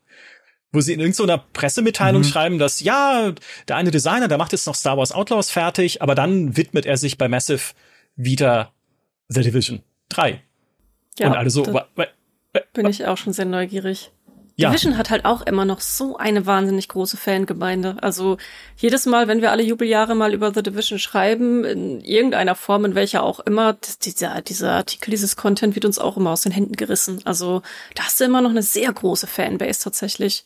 Ja, ja. Also ist nicht dumm, da noch mal drauf zu, äh, drauf zu gehen, weil es gibt viele, die sich freuen würden, noch mal was äh, dabei Division machen zu können. Definitiv. Aber bei Division siehst du ja auch, wie sie auch schon seit einiger Zeit immer wieder Probleme haben mit Content-Nachschub wo sie ja. äh, auch jetzt das letzte, die letzte Season irgendwie verschieben mussten. Dann wurde sie von drei auf vier Monate auch noch verlängert, damit man mehr Zeit hat für die nächste. Ne, wo du einfach, also was Ubisoft, ne, was ist denn das Problem? Ja, natürlich ist es komplex, Spiele zu entwickeln und manchmal klappt es nicht so, wie man es gerne möchte, aber Sie kündigen quasi den dritten Teil von dem zweiten Teil an, bei dem Leute echt unglücklich sind, weil halt immer wieder das, worauf sie warten, wo es mal weitergehen soll, wo irgendwie coole neue Sachen ins Spiel kommen, verschoben wird. Hm. Auch ärgerlich. Hätte man auch Division 2 vielleicht einfach, naja, früher beenden sollen, weiß ich auch nicht. Wäre auch, wär auch schade gewesen. Und das ist vielleicht so abschließend was, was, was ich halt äh, da einwerfen würde. Ich würde mir einfach manchmal eine realistischere Skalierung wünschen, je nachdem, ja. was es für ein Spiel ist. Das wäre so, also ich verstehe, dass man nicht einfach ein erfolgreiches Spiel beendet, aber so im Vorfeld eine erfolgreichere oder eine realistischere Skalierung, dass man sagt, okay, wir machen für Skull and Bones keine zehn Jahre, ich überspitze, wo ich denke, mach doch erst mal ein Jahr. Mach doch erst mal ein gutes Spiel und dann macht mal ein Content-Jahr.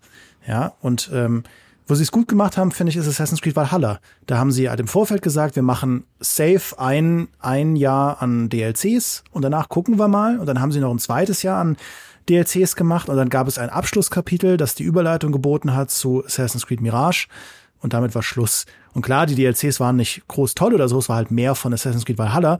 Ähm, aber es war wenigstens eine realistische Einschätzung, wie langlebig ihr Spiel sein kann und für wen sie das vor allem machen.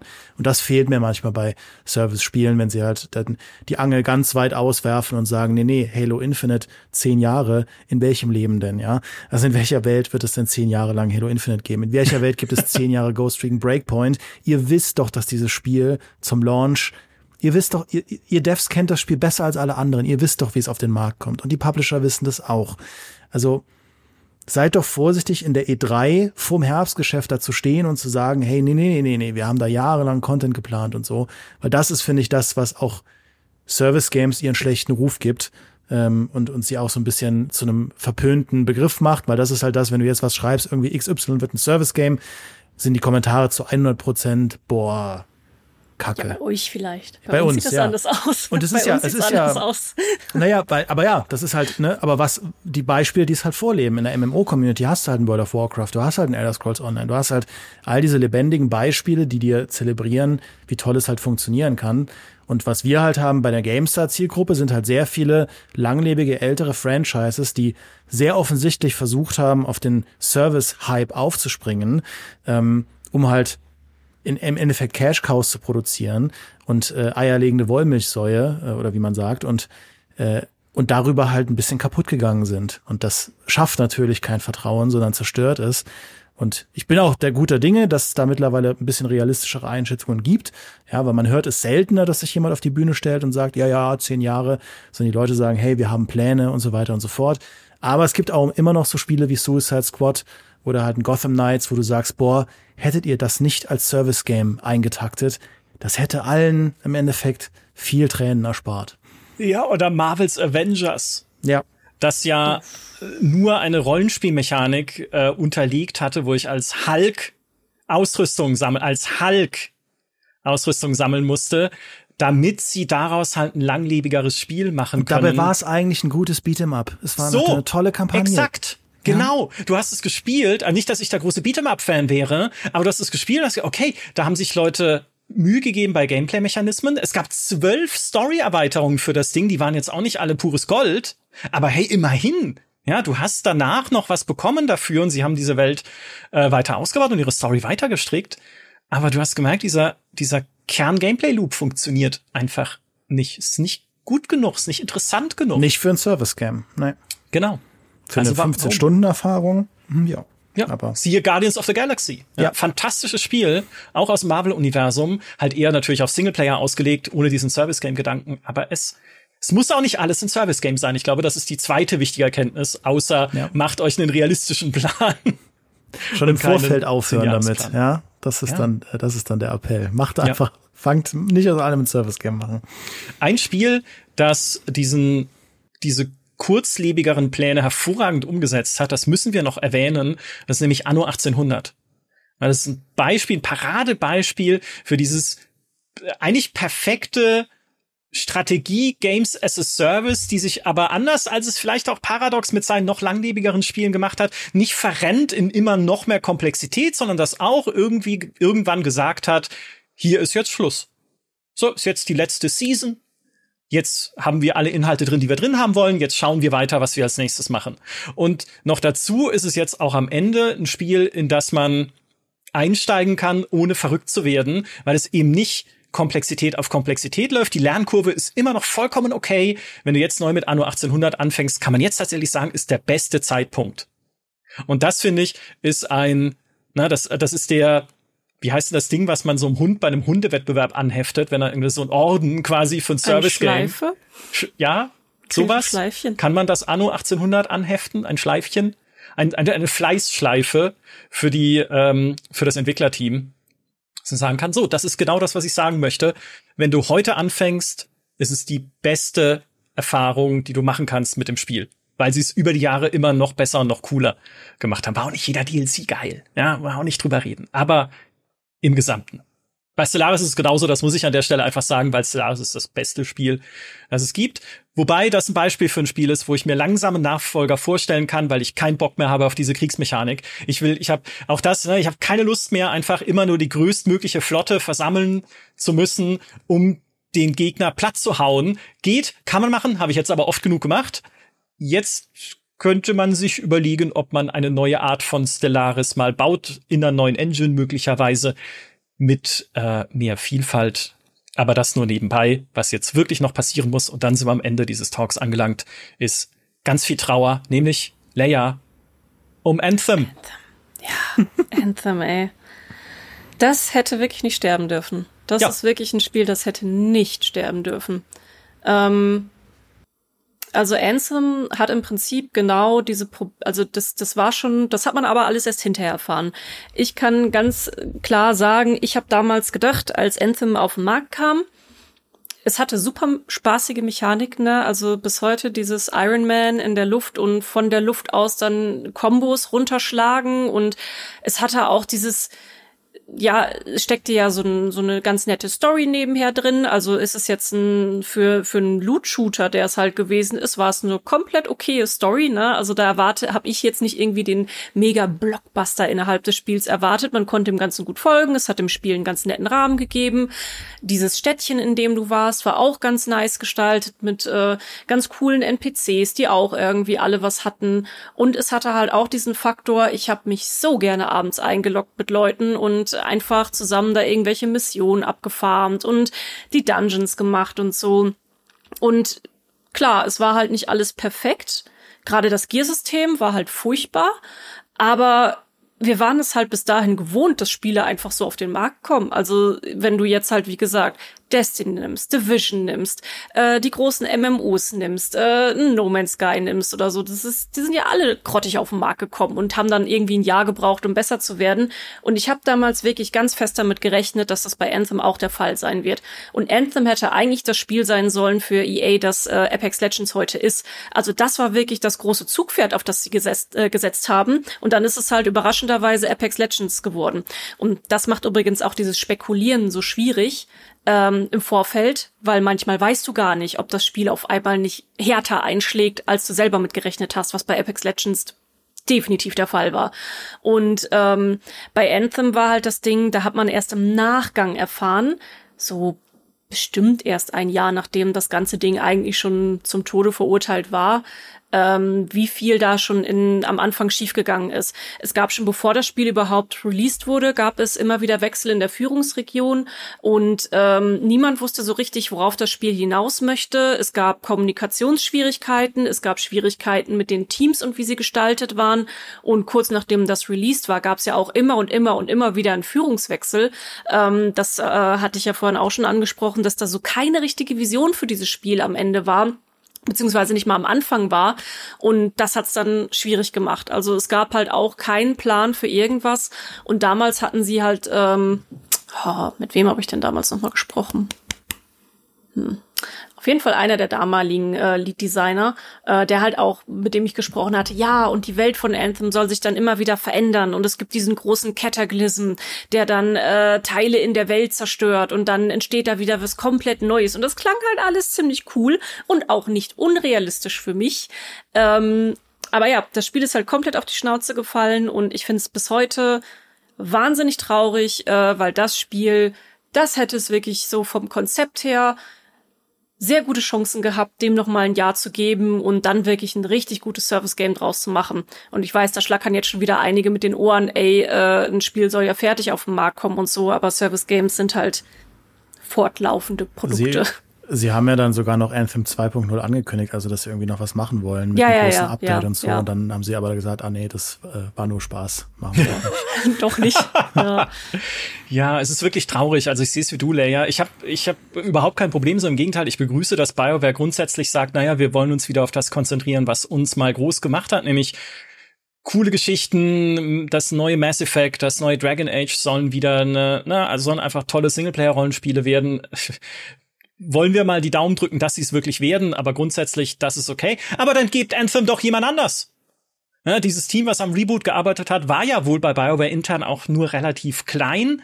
Aber dann macht doch irgendwie, sucht euch ein neues Team innerhalb dieses riesen EA-Molochs, sucht euch vielleicht ein Team extern, was Bock hat, einfach diese Basis zu nehmen, die in Anthem wirklich toll war. Und auszubauen. Allein wie die Landschaften ausgesehen haben, dann da drin rumfliegen und sowas. Ich meine, EA mega. macht ja jetzt ein Iron Man-Spiel. Ja, also Ja. the- theoretisch ist ja alles da.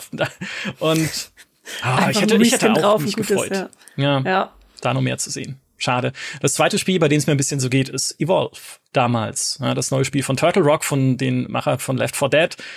Ähm, was tatsächlich auch, als es rauskam, kein so gutes Gameplay hatte, äh, wo es irgendwie drum ging, ne, wenn du das Monster spielst, war ja so asymmetrischer Multiplayer. Vier Jäger jagen ein riesiges Monster, alles wird von Menschen gespielt oder von der KI. Ähm, und der Gameplay-Loop war einfach nicht cool, weil als Monster musst du einfach nur versuchen, unbemerkt zu bleiben, bis du auf Stufe 3 gewachsen bist und dann rasierst du alles. Und als Jäger umgekehrt musst du halt versuchen, dieses Monster zu fangen, was aber nur klappt, wenn man richtig gut Teamwork, äh, richtig gutes Teamwork hat.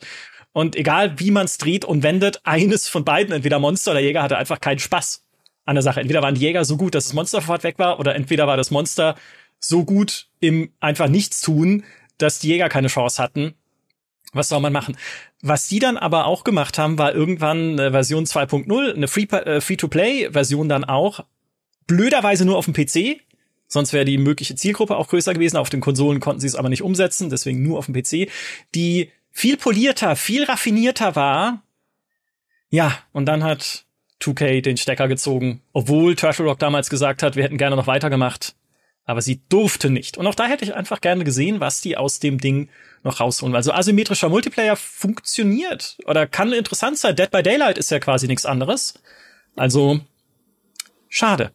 Wildstar, auch, auch so ein Beispiel. Ja dem wird heute auch noch sehr stark hinterher getrauert. Die haben im Prinzip auch diesen Fehler gemacht, dass sie zu stark auf die Community gehört haben. Jetzt schlackern wahrscheinlich wieder ein paar Leute mit den Ohren, aber man muss doch auf die Spieler hören.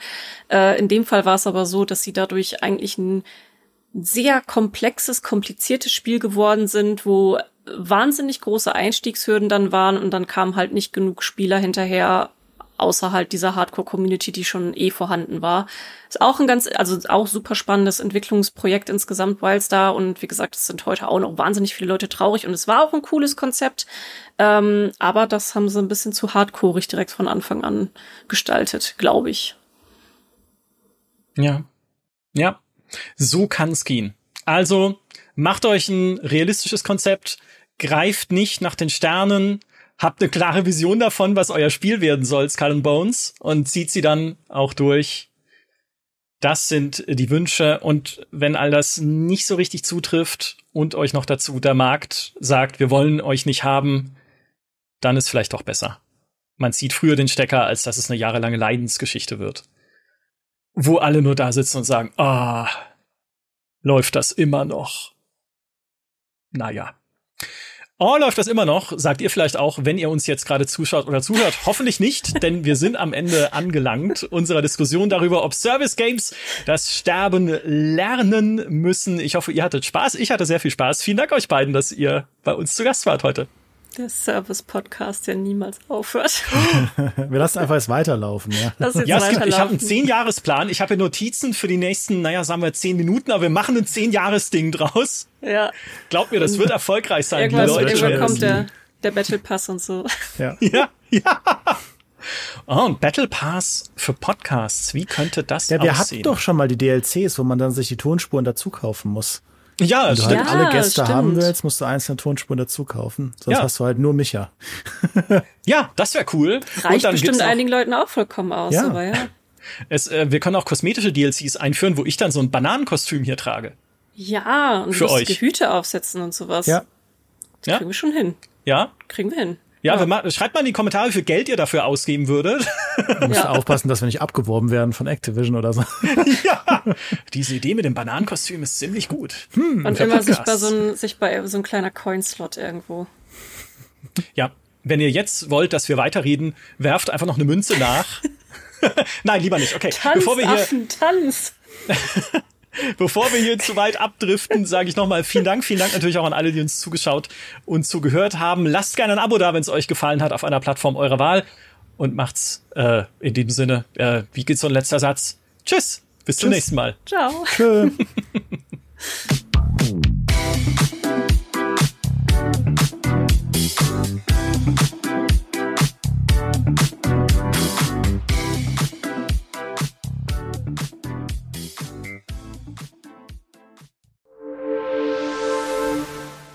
Brennst du für Technologien, die unsere Zukunft verändern?